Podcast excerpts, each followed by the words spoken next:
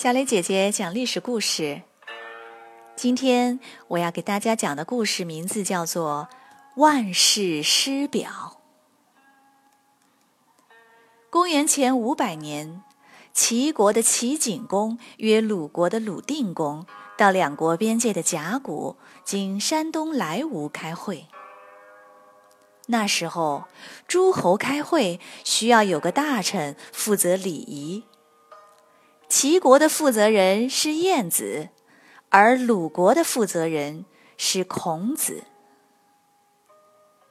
孔子是鲁国人，喜欢学习，很有学问。他有一套治理国家的理论。他觉得，要是能实施他的这套理论，准能让老百姓安居乐业，国家富强。因此，他一直都在找做官的机会，好要实现自己的理想。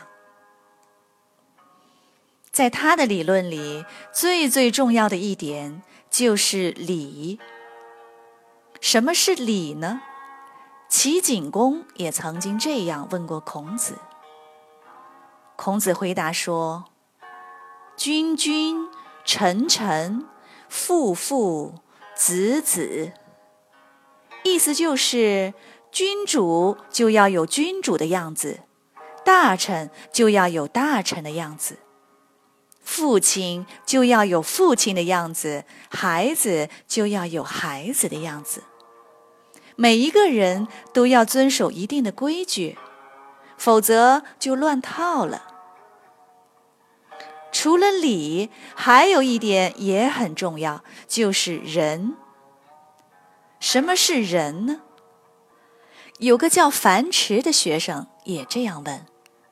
孔子回答说：“爱人。”意思就是爱护别人。大家都希望别人来爱护自己。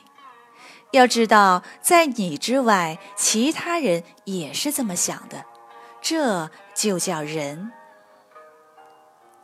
孔子跟着鲁定公到了甲骨开会。齐景公先找了一些当地的土人，舞刀弄枪的跳一种野蛮的舞蹈，把鲁定公脸都吓白了。孔子立刻上前表示反对，他说：“我们是开和平大会，哪有跳打仗歌舞的道理？”晏子觉得说得对，就把这些土人赶走了。开完会，到了吃饭的时候，齐国叫了一些涂脂抹粉的人，当着两国君臣的面，唱着下流的歌曲，做着下流的动作，气得孔子拔出宝剑，瞪圆了眼睛，对齐景公说：“这些人竟敢戏弄国君，应当给他们治罪。”齐景公不理会他。孔子说：“既然齐鲁两国已经和好，就是兄弟，那就由我来处置这些人吧。”说完，让鲁国的军队把这些人抓走了。晏子和齐景公理亏，也不好多说什么。齐景公和晏子都佩服孔子的大义凛然，归还了3块占领的鲁国土地。从甲骨回来后，鲁定公很信任孔子，让他来管理朝政。他仅管了3个月，鲁国就跟变了一个国家似的，路不拾遗，夜不闭户。然而，齐国很担心鲁国强大起来，就使了一招美人计。齐景公派人挑了80名漂亮的歌女送给鲁定公。鲁定公一看，笑得合不拢嘴，把歌女全留在宫里，天天寻欢作乐。孔子去劝鲁定公，鲁定公总是恭恭敬敬地躲开了，照样天天跟歌女们玩，也不再重用孔子了。孔子见无法在鲁国实现他的理想，便决定带着他的学生们去其他国家看看。这年，孔子55岁了。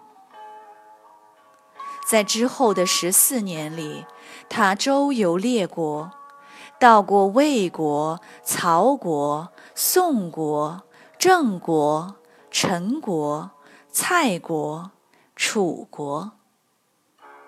然而，没有一个国君愿意用他的理论来治国。后来，他回到家，写了一本鲁国的历史书，名字叫《春秋》。因此，中国历史上把这一段时间就叫春秋时期。虽然孔子一生没有实现自己治理国家的理想，但他非常乐意把自己的知识分享给大家。他收了很多的学生，不管出身贵贱，只要想学，他就好好教。他是第1位真正意义上的老师，大家都称他为万世师表，意思是中国人世世代代的老师，对他非常的尊敬。好了，这就是万世师表的孔子的故事。今天就先讲到这里了，再见。